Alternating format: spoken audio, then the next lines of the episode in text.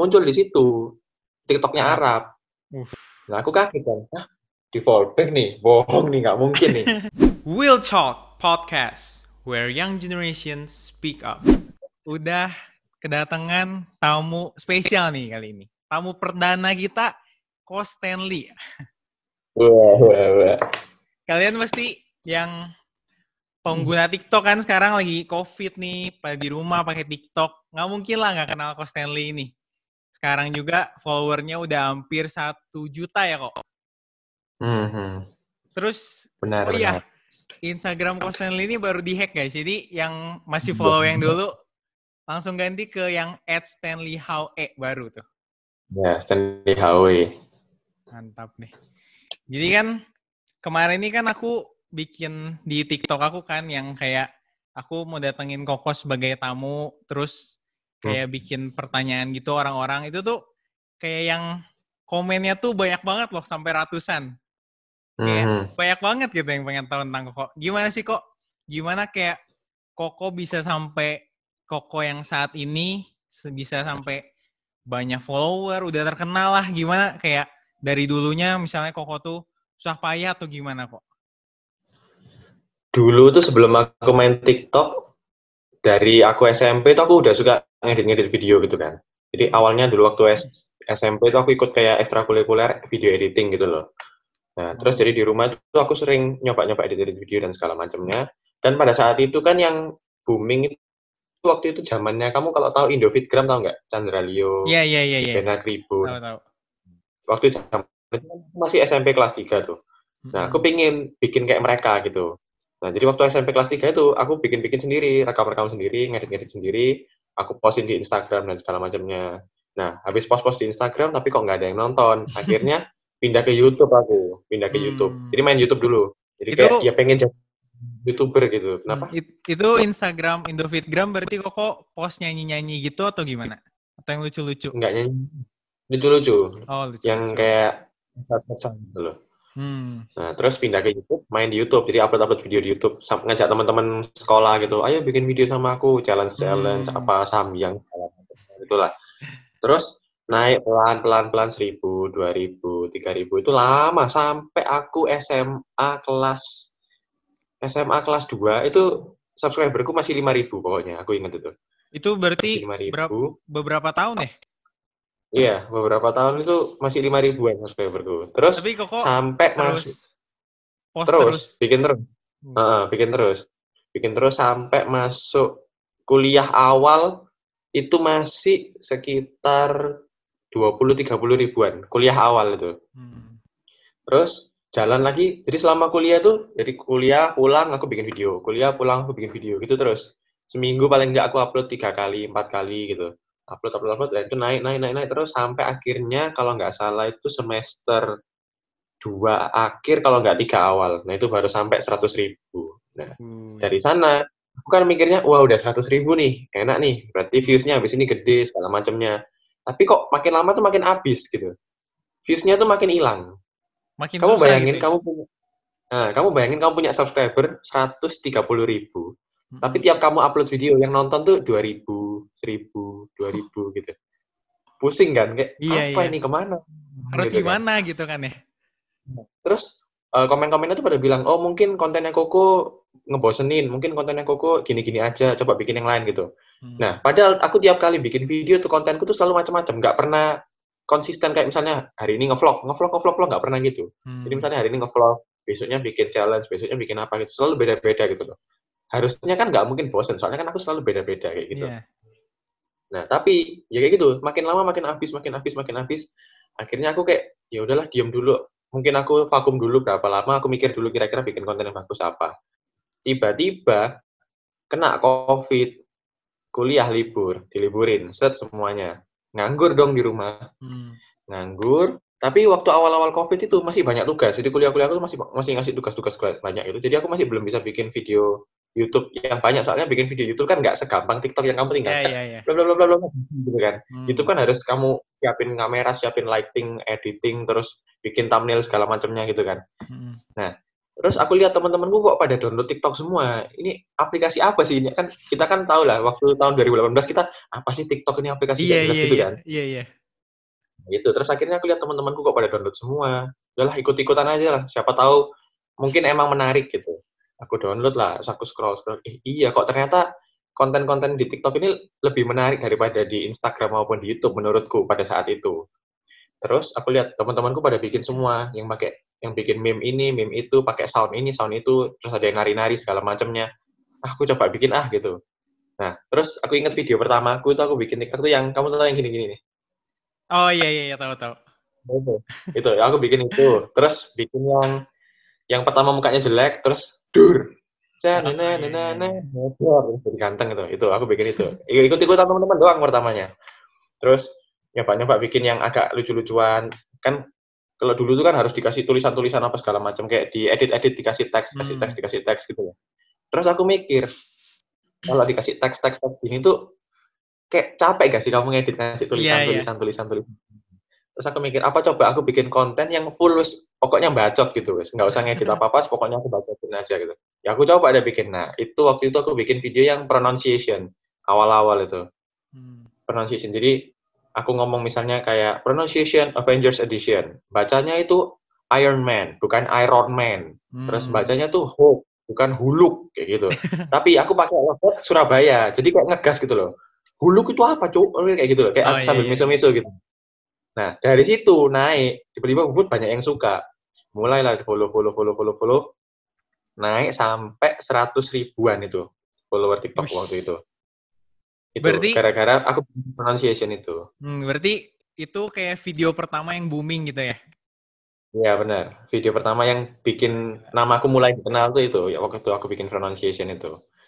Ya dari situ dari seratus ribu, eh pokoknya aku main TikTok itu sebulan pertama udah eh, sebulan pertama baru dapat tiga ribu atau empat ribuan follower. Soalnya kan aku belum belum ada kayak keinginan untuk aku fokus di TikTok gitu loh. Karena hmm. aku awalnya kan cuma ya pokoknya aku main-main doang nah semenjak aku bikin video pronunciation tuh kan naik banyak kan Deret, baru aku wah ini kayaknya bisa nih udah aku aku niatin dari detik itu sampai sekarang tiap hari aku upload terus ya gak pernah bolos Gila. sehari pun ternyata kok kok makin lama makin cepat gitu naiknya sampai sekarang di akhirnya 900 ribuan Begitu. itu aku pernah nonton video TikTok Koko yang Koko tuh ngomong satu hari postnya 20-an, bener ya? Bener. Wih, gila. Itu kok jadi nggak sering itu sih. Jadi tiap hari itu bener-bener kok ada sengaja waktu jam berapa gitu selalu bikin video TikTok gitu.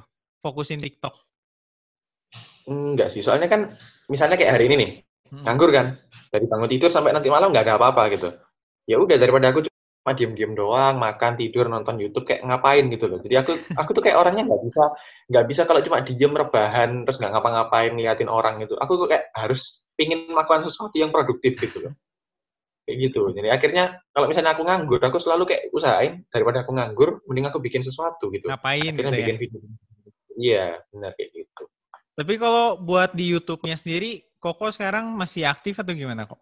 Masih aktif, cuma udah nggak terlalu sering upload. Hmm. Jadi kalau dulu seminggu tiga kali empat kali, sekarang mungkin sebulan sekali dua kali doang gitu.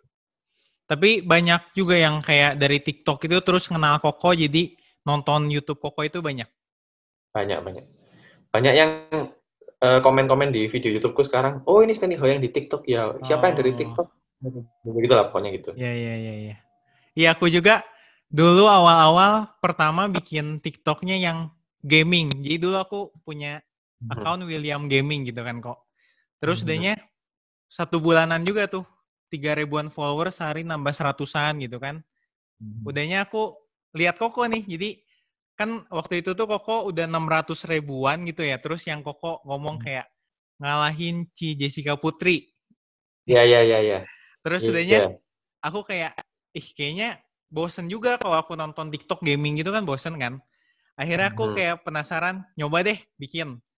Nah itu juga aku di hari pertama tuh bener boomingnya wah kayak aku mikir harus beda dari yang lain di Indo ini baru booming gitu guys sih kok. Hmm, benar benar benar. Kayak apa ya menurutku kalau videonya original yang nggak ada di orang lain itu bakal TikTok tuh lebih gampang buat promosiin video Hmm. kamu kayak gitu. Tapi Gitu. kalau menurut Koko pribadi ya kan kayak di TikTok ini kan banyak macem banget kan video-video kayak yang challenge-challenge gitu.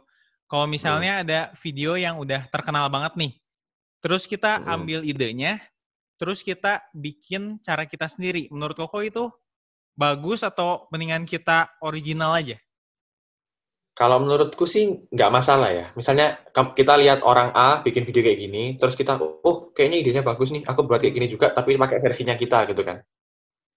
Menurutku nggak masalah sih. Nggak masalah ya? Tapi kalau misalnya kayak misalnya nih, aku ngeliat videomu, kamu misalnya ngebahas tentang A gitu. Terus aku kayak pingin ngebahas tentang A juga, biar kayak misalnya biar dua orang membahas hal yang sama gitu loh. Hmm. Nah, kalau aku sih tak tulis di caption idea by siapa gitu. Jadi aku nggak Hmm. aku nggak ngeklaim kalau itu ide dari aku kayak gitu. Iya, iya, iya. Berarti kalau misalnya mirip-mirip terus kita bikin versi kita mah it's okay lah ya. Tapi kalau misalnya mirip ada kayak bahasannya tuh mirip banget, kita sedikit kasih kredit gitu ya. Iya, benar benar. Apalagi kalau misalnya bener-bener konsepnya sama kan ada beberapa kali yang bikin kayak nge-remake videonya orang gitu kan. Jadi Iya, ada iya. siapa bikin tentang aku remake ya pakai mukaku dan suaraku gitu loh. Ya aku kasih caption tetap idea by siapa, video Hmm. original video by siapa gitu. Jadi kayak saling respect gitu lah ya. Iya. Hmm. Kan kasihan apalagi misalnya followerku lebih gede misalnya daripada si A yang aku lihat ini, yang aku remake misalnya. Orang-orang kan pasti mikirnya, oh si A ini niru Kohau, gara-gara lihat Iya, followerku iya. lebih gede. Bener, Kasihan bener. juga. Iya, Gitu. iya. Tapi kalau Koko sendiri dari YouTube nih kan, aku juga baru kemarin nih mulai YouTube kan sebelum mulai TikTok. Aku tuh lihat harus 4000 subscribe eh 4000 watch time sama 1000 subscriber baru dapat duit kan. Kalau Koko Iya, sendiri berarti udah dapat duit dong dari YouTube. Udah, Itu udah sebelum main TikTok aku udah udah dibayar sama YouTube tiap bulan. AdSense-nya gitu ya. Ya AdSense-nya. Nah, itu kenceng nggak kok atau gimana? Aku jujur enggak, enggak kenceng sih. Oh, enggak. Jauh sama sekarang jauh sih. Berarti maksudnya aku dulu tuh lebih kenceng. Enggak, maksudnya aku dapat dari endorsan tuh jauh lebih kenceng daripada dari AdSense gitu. Oh, berarti AdSense itu kayak dikit banget ya benernya? Tergantung juga sih. Soalnya kan aku aku bilang ke kamu kan, viewsku itu makin lama makin habis, makin habis, makin habis. Hmm. Nah, sedangkan yang dapat uang kan dari viewsnya itu. Jadi kalau viewsmu dikit ya otomatis AdSense-mu dikit kayak gitu. Aku pernah baca kayak kira-kira 1000 views itu 7000 rupiah itu bener gak sih kok? Atau nggak pasti juga? Nggak pasti sih. Apalagi Indonesia tuh kayak dapatnya tuh kecil nggak tahu kenapa. Kecil banget kalau ya? di Amerika di mana itu kayak dapatnya lebih gede. Kalau Indonesia tuh kecil kecil banget. Aduh, aku pernah nonton juga kayak satu bulan cuma dapat 20 ribu jadi youtuber. Terus, Iya ada. Ada. iya. Aku akhir-akhir ini kan jarang upload kan di YouTube kan. Udah Hmm. udah maksudnya nggak nggak sesering dulu. Terus YouTube itu ada sistem di mana kalau eh, uang yang ada di tempatmu tuh dikumpulin nggak sampai 1,3 juta, dia nggak bakal transfer ke rekeningmu. Ditahan gitu loh sama dia. Nah, aku beberapa bulan terakhir ini nggak dibayar, dua atau tiga bulan ini. Soalnya kalau dikumpul-kumpulin tuh nggak sampai 1,3. Jadi mungkin sebulan aku cuma dapat 200 ribu, 300 ribu. Nggak ditransfer sama dia. Tapi itu Ditahan gitu. hangus atau gimana? Enggak, ya ditahan. Sampai misalnya bulan ini kamu dapat 200. Bulan depan dapat 300, dikumpulin jadi 500. Di bulan depannya misalnya Oh, kamu iya, dapat iya, sejuta. Oh, udah di atas, baru ditransfer ke kamu. Kayak gitu. Mantap, mantap nih. Terus kalau Koko nih ya, kan kalau Hmm. aku nih waktu misalnya sebelum mulai TikTok nih, aku tuh ngelihat Hmm. kayak, wah kayaknya kalau misalnya punya 100 ribu follower aja ya, kayaknya tuh udah keren banget gitu kok. Udah, wah keren banget lah. Tapi aku pas waktu kemarin ini pas 100 ribu follower, bukannya gimana, tapi kayak aku merasa keren, tapi tuh ya bukan sekeren yang aku imajinasiin gitu loh kok. Kalau koko gimana? Sama, sama. Sama. Kita kan dulu, misalnya kita dulu sebagai cuma orang biasa, mahasiswa Iya, biasa iya, ya. iya. Kita ngeliat, wih, followernya 100 ribu, rek, gila, keren banget gitu kan. Tapi pas kita sendiri ngerasain 100 ribu, ya udah gitu loh. Iya, Kayak iya. nggak sampai, sampai gimana gitu. Entah mengapa, nggak tahu kayak gitu. Tapi koko kalau kayak dari teman-teman banyak yang kayak, wih, haus sekarang jadi artis gitu. Uh, ada beberapa yang gitu. Cuma kalau yang teman dekatku malah biasa aja. Oh. Tapi kan yang kayak, weh, sekarang, congrats, congrats, traktiran itu malah teman-teman yang kurang deket. Terus kayak pasti gitu. kayak, wih sombong, sombong gitu, enggak? Enggak sih, kalau oh. itu enggak. jadi, jadi banyak pembicaraan dong sama teman-teman. Kayak misalnya yang dulu, misalnya dulu nggak deket gimana, tiba-tiba ada yang ngechat itu, atau gimana ada gak? Ada, banyak malah. Banyak. Tiba-tiba, wah wis, pokoknya tiba-tiba deket gitu. Tiba-tiba kayak, kayak kok tiba-tiba connect gitu. Perasaan dulu kita nggak pernah ngobrol. Aduh, pusing deh kok. Gimana tuh menghadapi yang kayak gitu? Sama menghadapi yang kayak, ih fallback dong, fallback gitu-gitu gimana tuh kok? Yang kalau, yang mana dulu nih? Yang tiba-tiba deket atau yang fallback? Tiba-tiba deket dulu deh. Tiba-tiba deket. Kalau aku sih, ya aku bakal me apa sih namanya memperlakukan mereka seperti yang sebelumnya sebelum aku oh, kondisi yeah, yeah. sekarang ya udah nggak deket ya aku ngomong sama kamu seperlunya gitu nggak tiba-tiba kita akrab gitu loh hmm. soalnya kayak kalau kita juga mikirnya mungkin dia dekat ada motifnya gitu kan jadi ya bisa jadi kayak gitu hmm. Jangan-jangan kamu deket aku karena apa karena sekarang saya sudah terkenal gitu kan nggak tahu gitu loh iya, bukannya yeah, mau sombong tapi kita nggak tahu pikiran orang kayak gimana gitu hmm. Terus kalau yang masalah fallback itu, aku udah berkali-kali ngomong di TikTok, di Instagram, di live IG dan segala macamnya. Kalian semua, maksudnya kayak followerku kah, fansku kah, kreator-kreator lain, kalau bisa tuh jangan pernah ngomong kok fallback dong, kok aku udah follow-follow aku dong gitu. Kamu kalau bikin konten, kontenmu bagus, aku seneng. Kamu nggak minta pun aku follow. Hmm. Kayak gitu. Kayak kamu loh, kamu hmm. ada tak minta aku fallback, gak ada kan? Enggak. Nah, tapi aku fallback kamu kan? Nah, oh, ya karena aku ngerasa konten Aku follow, aku follow. Oh, iya. Barusan. Ya kayak gitu. Soalnya kayak nah. gimana ya, masa kayak walaupun kayak gimana ya, misalnya aku nih ngelihat misalnya Jerome Pauline, wah aku ngefans banget sama dia, kontennya keren, aku follow ah. Terus misalnya tiba-tiba dia uh, mungkin nge-reply storyku atau gimana gitu. Berarti kan aku kayak mikir, wah berarti dia udah tahu nih aku nih, aku follow dia, aku fansnya dia. Tapi kan nggak bisa kayak aku langsung, kok follow back dong, aku udah follow nih, aku udah gini, aku bener, udah gini. Bener ini siapa gitu loh. Iya, iya, iya. Gitu loh. Terus apa alasannya dia harus follow aku kan gitu kan. Iya, kalau aku iya. selalu Tapi kalau misalnya kayak teman-teman Koko yang nggak terlalu dekat, misalnya di TikTok kan biasa yang nggak terlalu dekat gitu kita saling follow-followan di Instagram kan kalau dulu kan. Ya, ya. Kalau di TikTok ini Koko kayak follow semua teman-teman yang nggak dekat juga kalau followin atau yang seperlunya aja gitu. Enggak sih, seperlunya aja. Malah di TikTok aku jarang follow teman-temanku. Kebanyakan yang follow-follow kreator lain. Hmm. Di TikTok kan ya apa ya? TikTok kan nggak kayak Instagram yang semua orang bakal post secara rutin gitu loh. Iya iya. Kayak, kayak uh, kalau kamu bukan kreator kan kamu nggak mungkin post secara rutin gitu loh. Benar benar. Jadi aku mikirnya ya buat apa aku follow si A, follow si B kalau dia nggak pernah ngepost apa-apa kayak gitu. Aku juga kalau aku mah mikirnya mungkin Instagram ini lebih kayak ke personal gitu gak sih kok? Kalau TikTok ini lebih kayak bikin konten. Ya benar, benar, benar. Terus Koko juga, aku pernah nonton yang Koko di temenan sama Arab ya? Iya. Uh-uh. Wih, gimana tuh kok ceritanya? Menarik nih. Jadi waktu itu kalau nggak salah followerku baru 100 ribuan kalau nggak salah. Terus aku bikin video tentang aku lupa pokoknya yang mana gitu terus sama dia itu di screenshot di post di twitternya dia hmm. di post di twitternya dia ditulis kayak intinya this guy is really funny uh, you guys should follow him on TikTok itulah intinya Iya. tapi kan aku nggak main Twitter tuh jadi aku nggak ngerti kalau dia ngepost itu terus tiba-tiba teman-temanku yang main Twitter nge-screenshotin dikirim ke aku oh ini loh dipromosiin Arab dipromosiin Arab aku kayak ah sumpah gitu terus tak masukin storyku kan tak masukin storyku Terus aku ngeliat-ngeliat follower TikTokku. Eh, loh. Kalau misalnya kamu di follow back orang kan di message kan ada tulisannya kan kayak say hi itu siapa gitu kan.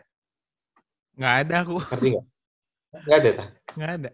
Kamu di, di TikTok kan ada kayak notification itu loh yang kamu bisa baca-baca komen, hmm. lihat-lihat like gitu loh. Itu kan di pojok kanan atas ada kayak tombol message itu loh. Hmm. Nah, itu kalau kamu di follow orang atau kamu maksudnya saling follow itu bakal muncul namanya di sana uh, you you and bla bla bla now friends say hmm. hi to siapa gitu nah tiba-tiba itu muncul di situ tiktoknya. Arab nah aku kaget kan Hah, di fallback nih bohong nih nggak mungkin nih lihat beneran YB Y, YB Bon TikTok centang ada verified-nya. Hmm. Aku masih nggak yakin, nggak nggak mungkin, nggak mungkin. Aku pencet klik following Stanley How. What the hell? Dari situ terus aku bikin konten kan. Aku ngomongin, guys aku di follow sama Arab bla bla bla bla gini gini. Wah gila thank you Rap, thank you Rap. Nah video itu sama dia di-upload ke story IG-nya. Jadi makin-makin lagi ya kok. Makin naik lagi dari situ. Habis itu tiba-tiba kayak kita jadi kenal DM DM-an gitu di Instagram. Hmm. Sebelum aku di-hack ini. Oh. Jadi dia dia nggak follow aku, cuma kita DM DM-an gitu loh. Dia nggak nge-follow aku tapi. Hmm. Nggak nge-follow di Instagram maksudnya, nge-follow di TikTok doang. Tapi jadi kayak Gitu. ada kepikiran misalnya Koko mau collab atau apa pernah ngomongin kayak gitu gak kok?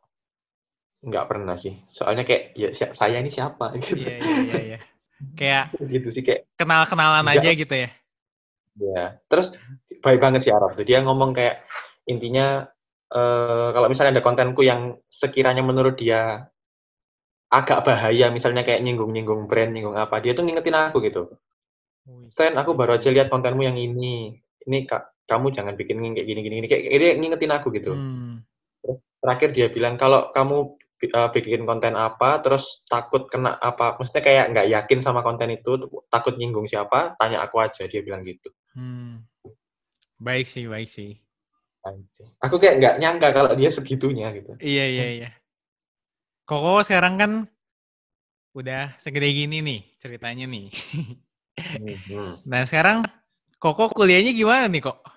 Kan Koko Nah. maksudnya Koko kuliah perhotelan nih. Dan Iya. Koko sekarang juga maksudnya menjadi konten creator dengan endorsean juga kan lumayan banyak lah aku lihat di Instagram Koko juga endorse lagi endorse lagi gitu kan. Gimana Koko kuliah ini apakah sempat kepikiran mungkin? Atau gua udahan gitu kuliah atau misalnya tetap atau gimana tuh kok? ini aku barusan kemarin ngobrol sama teman-temanku sih. Teman-temanku juga ngomong apa kamu nggak DO ya apa kamu nggak DO ya banyak yang bilang kayak gitu. Tapi ya gimana ya? Aku sendiri sih kalau dalam pribadiku secara dalam hatiku sebenarnya nggak ada passion di perhotelan sama sekali sih jujur aja. Aku masuk perhotelan ini karena ini pilihan kedua aku pilihan pertama aku tuh desain interior Hmm. jadi soalnya aku dari dulu kan aku lebih suka yang desain-desain gambar-gambar pokoknya yang visual gitu loh jadi awalnya aku pilih DKV sama desain interior. Perhotelan ini nggak masuk listku pertama. Terus aku mikir-mikir lagi, kalau DKV kerja desain-desain gitu-gituan di Indonesia, kok kayaknya kurang dihargai gitu loh, kurang di-appreciate. Hmm. Terus aku mikir lagi, apa aku desain interior aja ya? Kalau interior kan kayak lebih kepake lah, kayak desain rumah, desain kamar, dan segala macamnya gitu. Aku kayak, ya udahlah, aku ambil desain interior pilihan pertama. Nah, pilihan keduanya, aku masih nggak tahu awalnya apa.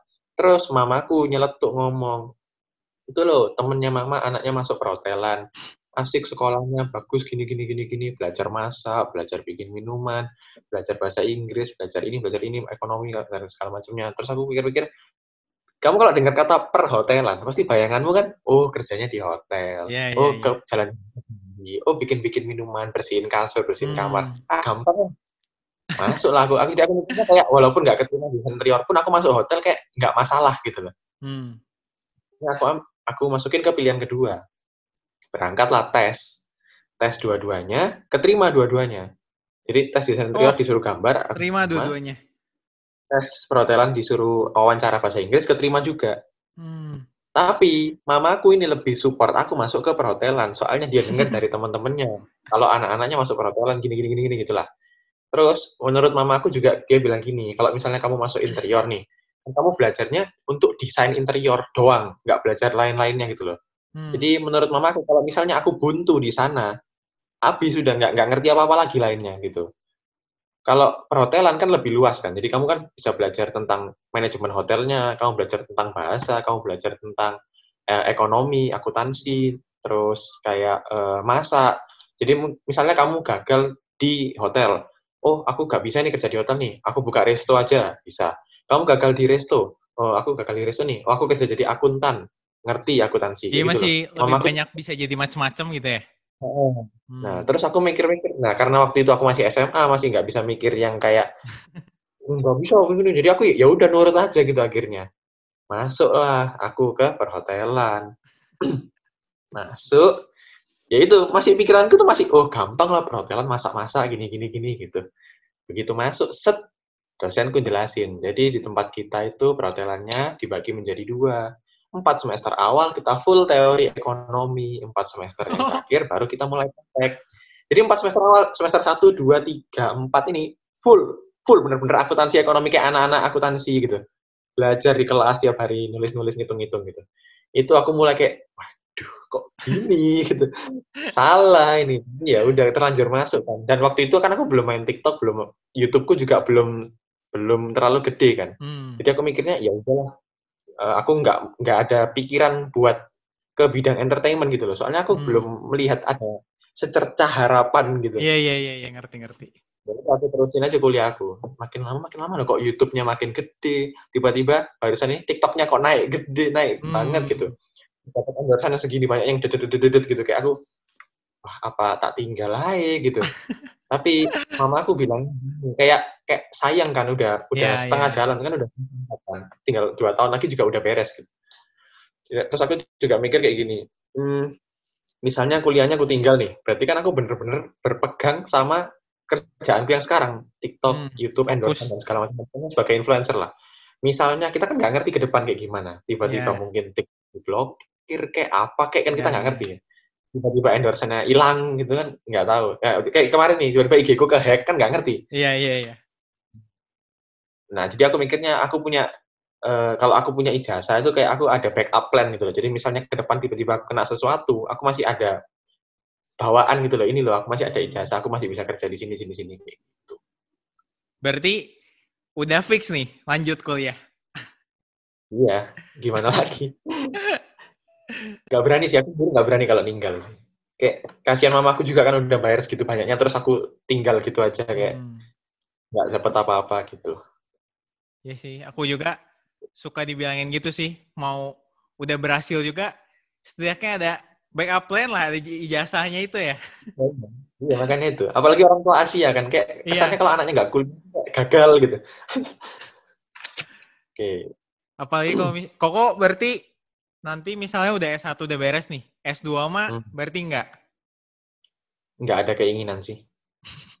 Mau langsung Sama jadi influencer aja berarti? Kayaknya iya. Oh, iya. Aku lebih ke passionku lebih ke situ soalnya, lebih ke arah menginfluence, memberikan pendapat-pendapatku, ngasih kayak apa ya, sharing-sharing yang positif gitulah ke masyarakat. Hmm. Lebih kayak gitu sih. Gila, gila. Sekarang kita terakhir nih kok. Pesan Mana? bagi para content creator lainnya. Kan sekarang kan banyak nih. Apalagi TikTok ini, menurut aku TikTok ini kayak masih gampang banget apa sih organic growth-nya. Jadi kayak hmm. kalau Instagram kan kita mau posting selucu apa pun mau boomingnya kan susah kan. Kalau TikTok ini iya, kayak gampang, terus banyak banget orang-orang yang kayak tiba-tiba jadi terkenal. Iya, contohnya Walaupun, saya. Iya, Walaupun tapi kan nggak semua orang ini mentalnya udah siap gitu kok. Ya, ya setuju, setuju. Nah, gimana nih kok pesan buat mereka misalnya bikin kontennya mendingan gimana atau tambah lagi gimana ngadepin mentalnya, siapin mentalnya gitu kok? Uh, kalau masalah bikin kontennya gimana sih, ya tergantung tiap orang sih kan. Tiap orang kan punya prinsip yang beda-beda. Ada yang bikin konten uh, ngomongin orang, ada yang bikin konten ngomongin game ini gitu kan ada yang bikin konten ngebacot apa, ada yang bikin konten lucu-lucuan, ada yang bikin itu terserah mereka sih. Cuma kalau menurutku sih alangkah baiknya kalau konten itu yang positif dan nggak nyinggung apa-apa. Maksudnya kayak nggak merugikan orang lain gitu loh. Hmm. Jadi kalau misalnya aku nih misalnya, oh followerku banyak, tapi gara-gara aku ngehina si A, si A, si A terus aku bahas si A terus, kan kayak nggak bangga lah ya. Masa kamu naik iya, gara-gara yeah, yeah. kamu ngehina? Kalau aku sih gitu.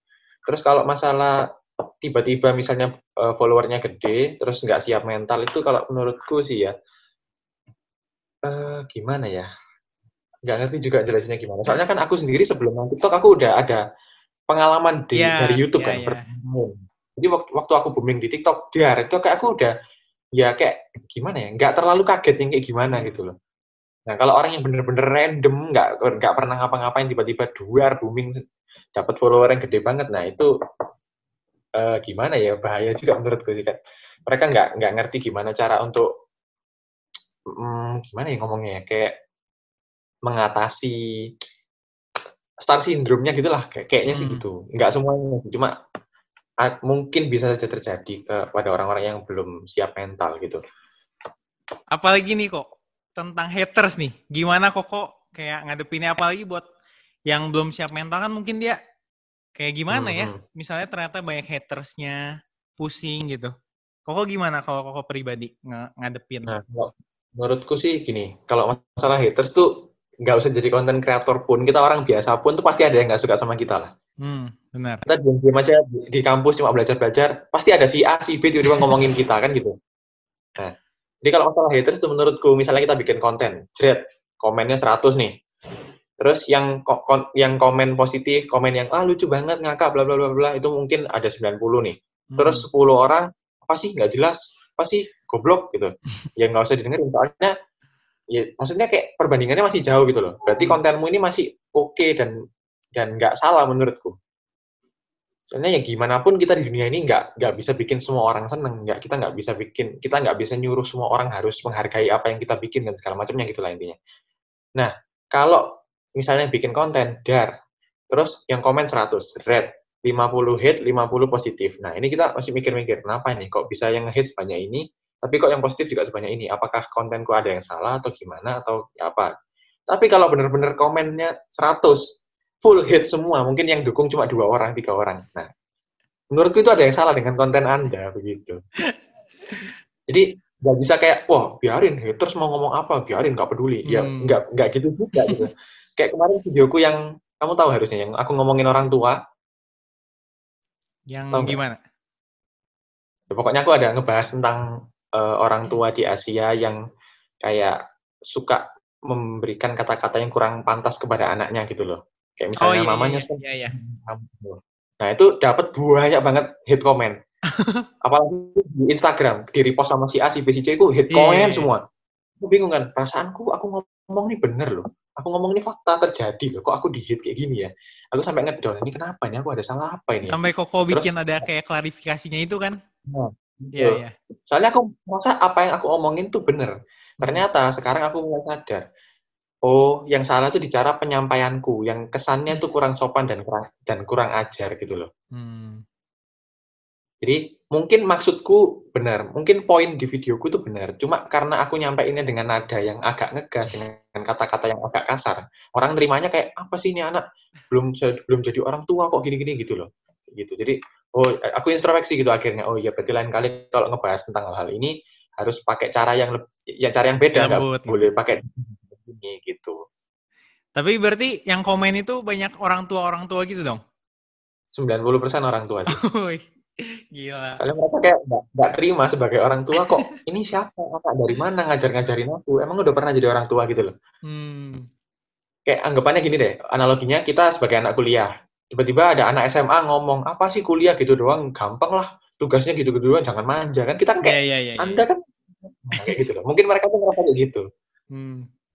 Tapi kan ada juga nih eh, orang terkenal X nih ya, si X.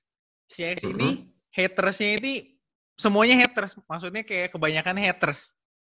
Tapi karena banyak yang nge-hate, banyak yang ngomongin ini, karena itulah dia jadi nomor satu, jadi terkenal banget. hmm. Itu gimana tuh menurut Koko tuh? kalau menurutku ya Bayangin, bayangin. Kamu terkenal satu Indonesia tahu kamu. Tiap kali ngepost apa pun nomor satu. Hmm. Tapi full hujatan semua. Apa nggak tertekan? Iya, iya. Tekan Tapi- gila aku. Tapi kan itu ya. bisa aja, bisa aja itu jadi strateginya dia gitu. Tapi ya gimana ya Will ya. Kalau aku ini post apa pun dihujat, post apa pun dihujat, mau positif, post negatif, nggak ngapa-ngapain pun cuma diem makan dihujat. Nggak nggak susah hidupmu gitu. Iya, iya, iya. Itu aku juga kepikiran itu sih.